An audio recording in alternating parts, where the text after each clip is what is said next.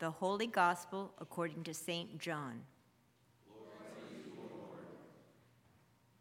Jesus said, Very truly I tell you, anyone who does not enter the sheepfold by the gate but climbs in by another way is a thief and a bandit. The one who enters by the gate is the shepherd of the sheep. The gatekeeper opens the gate for him, and the sheep hear his voice.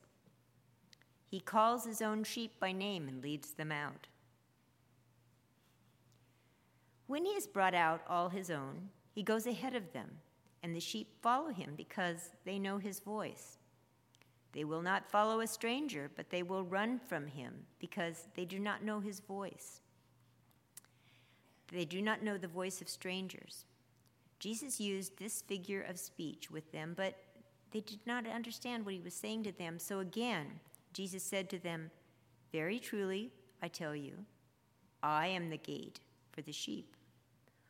All who came before me are thieves and bandits, but the sheep did not listen to them. I am the gate. Whoever enters by me will be saved and will come in and go out and find pasture. The thief comes only to steal and kill and destroy. I came that they may have life and have it abundantly.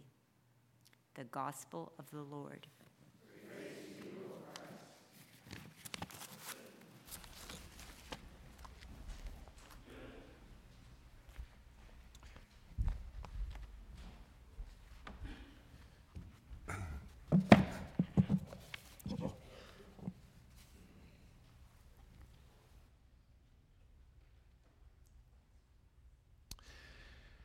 There's a comedian by the name of Jim Gaffigan who tells a lot of church jokes, actually. He's a pretty devout Catholic himself, but he thinks about heavenly or godly things sometimes in an unusual way, perhaps.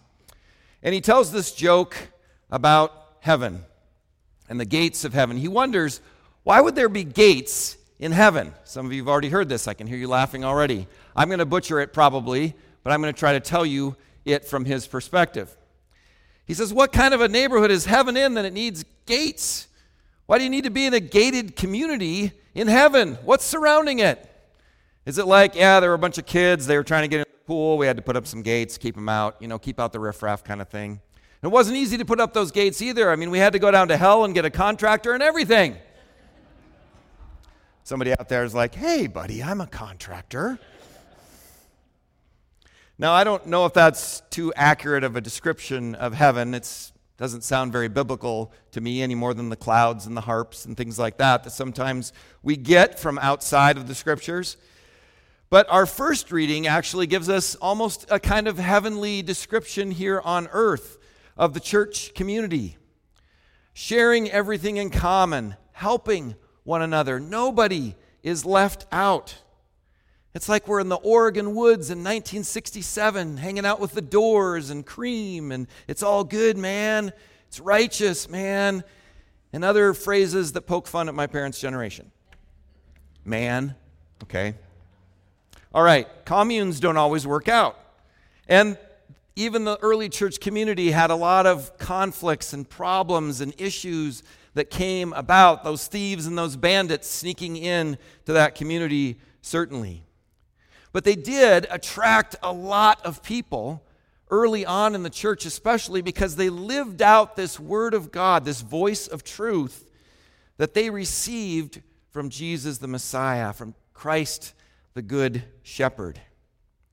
And they lived among all kinds of thieves and bandits and robbers trying to steal that word or give another word. And what they what they gave to the community, to the wider community, and even into the Gentile world as the church, world as the church spread out was so true and right that it resonated in the bones of the people and they came together in community. There's a lot more to say about that, and you can read all about it in Acts. You can go home and read the whole book, especially that first part that talks about that early community but I think a pitfall for, for today uh, might be to do a couple of different things. First, would be to just sort of take that first reading and this gospel reading today and just sort of nestle into the sheep pen.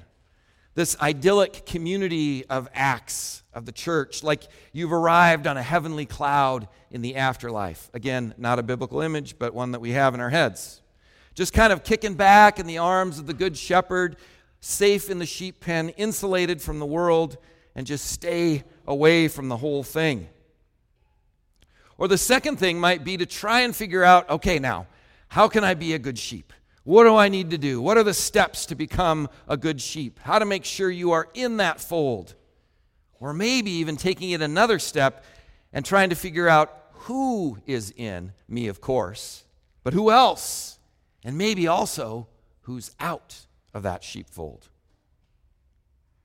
I've always said that if you want to grow a church really fast and really big, Tell all the people that gather that they are in, and then find a common em- enemy for them to blame for all their problems, and they're the ones who are out. It won't have anything to do with Jesus or the Bible, but it'll grow fast. You can be sure of that.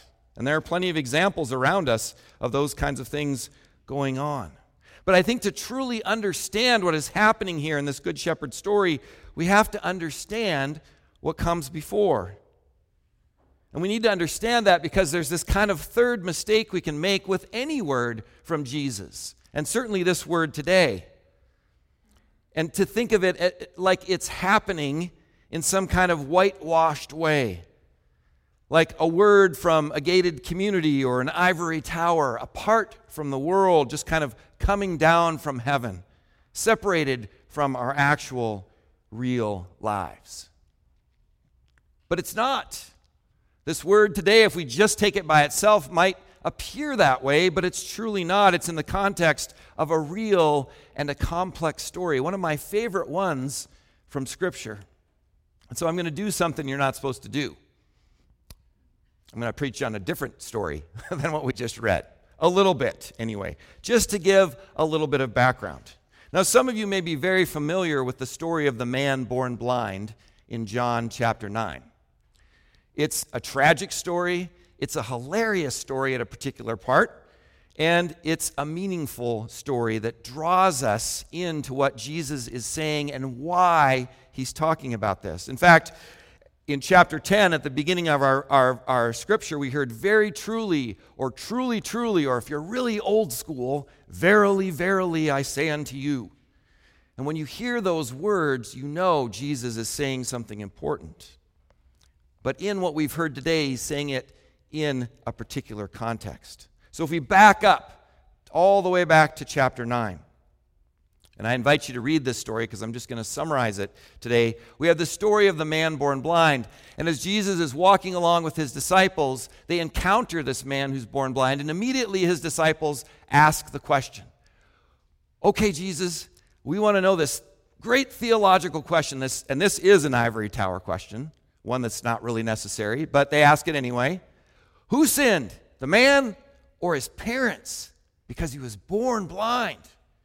And Jesus says, You're stupid. No, that's not quite what he says. He says, That's the wrong question. You're going to see God's glory.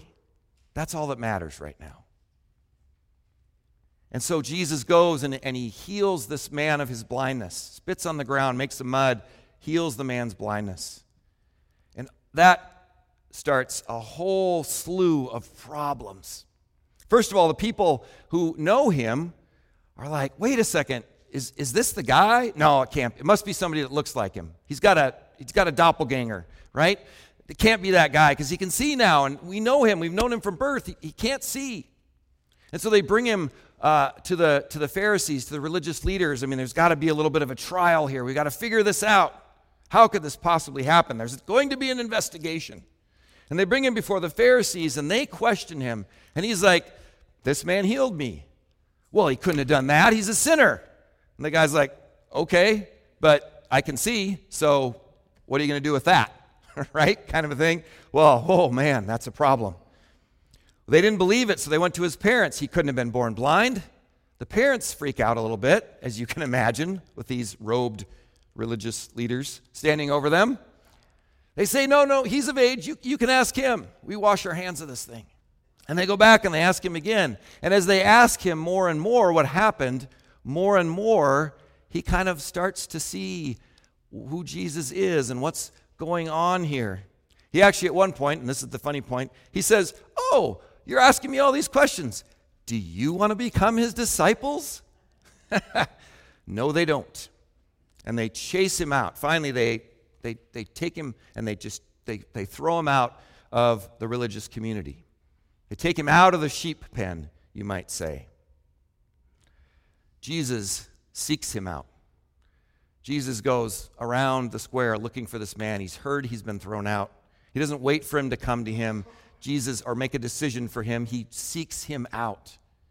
And he tells him the promise I am the Messiah. I am the one who is to deliver the people. And the man says, I believe. And truly, that's where the sight comes in. Yeah, he can see things, he can see light and shapes and colors. He's been healed of that, or cured of that blindness, but now he's healed of the spiritual block between him and God by Christ's holy word. It's a beautiful story, and it ends in this way that the religious leaders come to Jesus, the Pharisees come to him. And by the way, the Pharisees' intentions are good. They really do earnestly want the people to be righteous so that God will deliver them. But they're climbing up the ladder rather than receiving the one who's climbed down. But they come to Jesus, and he says to them, If you were blind, you would not have sin. But now that you say, We see, your sin remains, your blindness remains. And that's the context into which Jesus tells the Good Shepherd story. So, the audience that Jesus has been speaking to, we can assume, is still in the room, so to speak. The man born blind, some of the Pharisees, the disciples who were traveling with Jesus are all there. And so Jesus speaks to that upside down neighborhood that we live in. and he turns it right side up again. You know, people often talk about how Jesus brings in this great reversal or that he turns things upside down. I would argue that Jesus doesn't turn things upside down. I mean, if you think the world is right side up right now, I want to live in your head, right? I want to live in your world. Jesus doesn't turn it upside down, he turns it right side up once again. He cuts through all the noise and all of the lies and all of the disappointments and all of the hurts and gives us his healing, his truth. So, these words we have before us today address a real world issue and real world questions. The religious leaders, in thinking that they are the shepherds and that they are the gate, have actually turned into the very thieves and bandits that Jesus speaks against. They are shooing out this blind man. They are shooing out a sheep who is one of God's chosen, one of God's children. And as they chase this blind man out, Jesus says, I won't have that. And this happens all over the place today. We see it, we experience it even at times, even in the church. There are plenty who steal the word of God for their own purposes. In fact, we have an example before us today in 1 Peter in our second reading. I will guarantee you, I will bet my life that someone who is an abusive thief and a bandit, who is abusing someone else, has used that text to justify. No, no, you're supposed to just take this abuse. It's not at all what that text is about. I think we can all see that. But even the scriptures can be twisted, just like the Satan does with Jesus in the temptation in the wilderness. Even the scriptures can be twisted by those who would steal it away from its truth. And there are plenty of others, millions upon millions of voices in our lives that try to give us meaning or promise us or, res- or promise a rescue or sell us hope for just a little bit of a cost and they just simply don't live up. Oh, there are all kinds of great helpers in our world today, but apart from the Word of God, that central promise of God, they are nothing. They will fail us. And if there were thieves and there were bandits and if there were a cacophony of voices in Jesus' day, whoa, what do we have now? You know, I get pr- pretty excited about some of the possibilities with artificial intelligence, with AI. But man, I get a little terrified too. because there is already and a potential for even more to explode further with voices of, of uh, thieves and bandits that would try to steal us away steal us away from true relationship with other actual human beings, and on and on and on. And yet, and yet, the shepherd speaks. The shepherd's voice doesn't go away. Even though the, no matter how many voices might come at us, no matter how many thieves and bandits might seek to steal us away or make empty promises, the shepherd speaks. And we simply, our job is simply to receive the word to simply receive the promise. We don't have to be the shepherd. We don't have to be, and we often fall into this. I do way more than I would like to admit. We don't have to be the gate because we aren't. We just receive the word that saves, the promise that saves.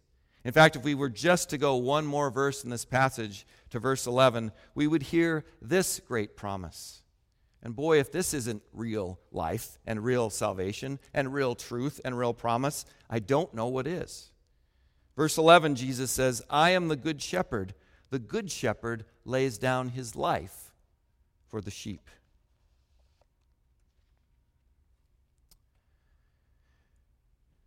Talked a little bit about that gated community in the joke, right? Or that idyllic community but Jesus doesn't just say, I'm the gate, I'm the shepherd, come on in, lie down. It's great in here. But it says he also then leads us out. And the word that's used here in Greek is ekbalo, which is like to throw out. It has this kind of almost not violent sense, but this kind of aggressive sense of being, of being tossed out.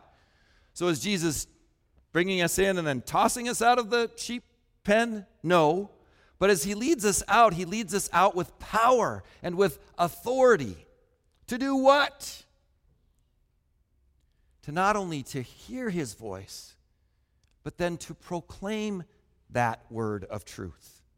To be and embody the voice of truth that we have heard and received and been gifted with and celebrated in community, but then to go out from the sheep pen into the world with, in fact, led by the Good Shepherd, by his voice, by his life, by his death, by his resurrection, by his presence with us, to go out with that Good Shepherd leading us, and to add the voice of truth, the voice of promise to all the other voices in the world that are possessing and stealing away our brothers and sisters. We are God, the sheep of God's pasture, and given his healing and comfort. But we are also given a mission, a purpose, and a promise. And however much we screw it up or get it wrong, Christ will still pick us up and shepherd us and forgive us and heal us and lead us on. May we procl- hear and embody and return to the words of truth in our scriptures, in our study and prayer, in our community. And may we also proclaim to a world in need what is really true that voice, that promise of the Good Shepherd. Amen.